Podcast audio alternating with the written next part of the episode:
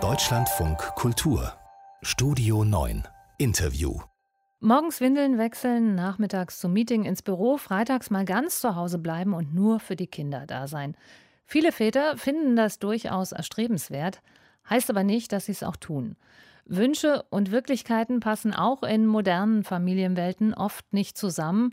Das ist das Ergebnis des neuen Väterreports des Familienministeriums, eine Studie, bei der Eltern mit Kindern unter zehn Jahren befragt worden sind.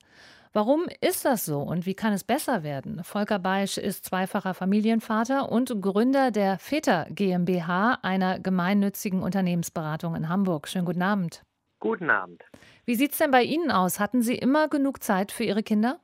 Ja, ich hatte den großen Vorteil, dass ich von Anfang an mir die Elternzeit geteilt habe. Also meine Frau ein Jahr, ich ein Jahr, sodass wir wirklich beide von Anfang an den gleichen Start hatten. Das haben wir auch durchgehalten und sind seit 25 Jahren verheiratet. Meine Kinder sind 17, 21. Das heißt wirklich, auch wenn wir sie fragen, und das fragen sie ab und zu, dann sagen sie wirklich ganz klar, ja, äh, ihr wart immer beide für uns da und äh, hattet auch genug Zeit. Hm. Da gehören Sie nicht zur Mehrheit der deutschen Bevölkerung. 92 Prozent der berufstätigen Väter, die befragt worden sind, arbeiten in Vollzeitjobs. Aber nicht mal die Hälfte von ihnen findet das gut so. Muss man daraus schließen, dass viele Arbeitgeber immer noch wenig davon halten, wenn Männer in Teilzeit arbeiten? Ja, ich glaube, zum einen ist das so, das muss ich ganz klar sagen. Wir haben ja ein großes Netzwerk, das Väternetzwerk in Deutschland mit über 30 großen Unternehmen auch. Und da erleben wir immer wieder, dass Elternzeit schon machbar ist, also zumindest zwei Monate. Aber wenn es um Teilzeit geht, also auch vollzeitnahe Teilzeit, 80, 90 Prozent, dann murren tatsächlich teilweise auch die Vorgesetzten oder verdrehen die Augen. Und das reicht schon, dass viele Väter dann auch zurückziehen und sagen, nee, dann lieber doch nicht. Also das heißt, wir haben im Moment noch viel zu wenig Vorbilder in den Unternehmen, die tatsächlich die Väter auch ermutigen und vor allen Dingen auch die Vorgesetzten. Was würden Sie sagen, warum ist das so? Gibt es da bei den Arbeitgebern auch im 21. Jahrhundert immer noch sowas wie so eine Denkblockade oder werden da Sachzwänge angeführt? Naja, es ist zweierlei. Also zum einen glaube ich, viele Vorgesetzte wissen gar nicht, was für eine wichtige Rolle sie spielen. Weil in, in dem Augenblick, wo sie proaktiv tatsächlich auch auf die Väter, also auf ihre Mitarbeiter auch zugehen, gelingt es auch oft und mindestens 80 Prozent der Väter sagen das, dass sie dann ihre Vereinbarkeit von Beruf und Familie auch ermöglichen können. Also das heißt, es ist ganz, ganz wichtig, dass die Vorgesetzte wissen um ihre Rolle und auch um ihre Wichtigkeit. Natürlich am besten, indem sie tatsächlich auch mit gutem Beispiel vorangehen, ob es eigene Elternzeit muss aber nicht unbedingt sein, aber zumindest offen sein für diese Bedürfnisse dieser neuen Vätergeneration. Zum anderen ja, wir haben auch noch ältere Führungskräfte. Wir haben auch noch Führungskräfte, die wirklich auch in Vollzeit plus, muss man sagen, also 40, 50 Stunden eher, gearbeitet haben, um Karriere zu machen. Und gehen davon aus, auch dass das immer noch so ist und immer noch so sein sollte. Das heißt, da ist es schon so ein bisschen verkrustet auch. Deshalb brauchen wir unbedingt diese Vorbilder in den Unternehmen, die andere Wege gehen, die auch andere Wege gehen als ihre eigenen Väter. Herr Beisch, Sie versprechen mit Ihrem Unternehmen ja das Leben von Vätern passender und glücklicher zu gestalten. Wie funktioniert das denn? Das funktioniert so, dass wir mit den Unternehmen tatsächlich auch so eine kleine Analyse durchführen, genau schauen, was für Maßnahmen tatsächlich wirken, auch gerade für die Väter, nicht für die Mütter, weil oft wird das Thema Vereinbarkeit leider immer noch aus Sicht der Mütter bespielt. Und viele Väter denken, ja, das gilt bestimmt nicht für mich. Das ändert sich in dem Augenblick, wo wir ins Unternehmen kommen, weil wir auch ganz klar sagen, der Vorstand muss sich hinstellen und sagen, Vereinbarkeit ist nicht ein Thema für Mütter, sondern auch für Väter. Und dann fangen wir an, ganz genau zu gucken, was braucht es eigentlich, was ich schon sagte, Führungskräftesensibilisierung, aber auch Kommunikation. Wir machen jetzt gerade, planen jetzt gerade eine große, auch bundesweite Role Model Kampagne mit den Vätern aus den bekannten Unternehmen auch. Das heißt, das ist das, was eigentlich am meisten wirkt.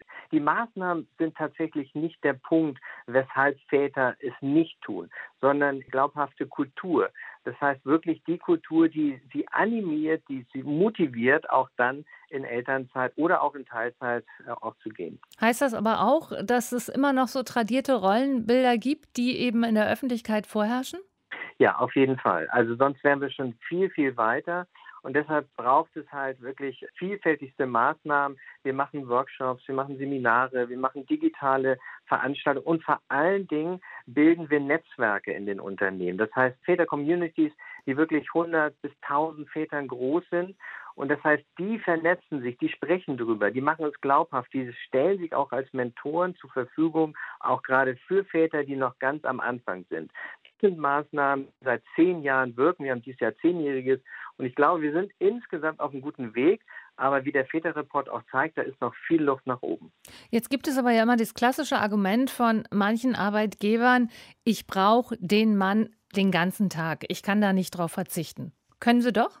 Natürlich können sie das, weil sie selber, sag ich mal, sind ja auch verzichtbar, wenn sie auf Geschäftsreise sind, wenn sie in Meetings sind und so weiter. Also das ist Humbug, muss man ganz deutlich sagen. Heute gerade, ne, nachdem wir jetzt in der Pandemie festgestellt haben, wie flexibel wir in Deutschland sein können mit Homeoffice, mit mobilen Arbeiten. Also da kann kein Vorgesetzter mehr sagen, ich brauche den Mann hier vor Ort und zwar möglichst ne, acht, zehn Stunden, wie auch immer. Also das hat es, glaube ich, jetzt auch in der Pandemie sehr deutlich gemacht und das hat auch die Rollen so ein bisschen in Bewegung jetzt auch gebracht, auch gerade, wo wir gesehen haben, dass die Väter sich ja zumindest ihre Zeit, ihre Care-Arbeit auch verdoppelt haben. Natürlich längst nicht so wie die der Mütter, aber auch hier hat sich einiges bewegt. Wir sind eigentlich auf einem guten Weg und die Pandemie hat jetzt gezeigt, dass wir hier weitermachen müssen. Dafür brauchen wir aber auch die Politik und die neue Bundesregierung. Die Väter in der Studie wünschen sich eher 32 als 39 Wochenstunden. Sie arbeiten 40 und haben trotzdem Zeit. Wie geht das? Ja, das geht, indem wir zum einen natürlich, wenn Väter auf 40 arbeiten, dann brauchen sie eine hohe Flexibilität, dass sie wirklich auch später anfangen können, dass sie früher mal Schluss machen können, dafür vielleicht auch eher vielleicht in den Nachmittag oder Abend auch mal reinarbeiten. Also das hilft schon unglaublich vielen Vätern, das haben wir in der Pandemie äh, gesehen. Allerdings, das muss man auch sagen, die wirkliche Wirkung nachher, die natürlich dann auch den Kindern und vor allen Dingen auch der Frau zugutekommt, die passiert bei Vollzeitleit. Also tatsächlich bei 32 Stunden. Das ist wirklich die Stundenzahl, die viele sich wünschen. Und das heißt nämlich ein, entweder einen freien Tag oder zwei freie Nachmittage. Und das entspannt, sage ich mal, nicht nur die Familie, sondern natürlich auch vor allen Dingen auch die eigene Partnerin. Mhm. Vollzeitleit, äh, sagen Sie, um das äh, perspektivisch und möglichst in naher Zukunft zu erreichen, braucht es da doch auch staatlich legitimierte und auch finanzierte Auszeiten, die ja im Prinzip auch Grüne und SPD in ihrem Wahlprogramm stehen haben, Forderungen nach geförderter Teilzeit zum Beispiel?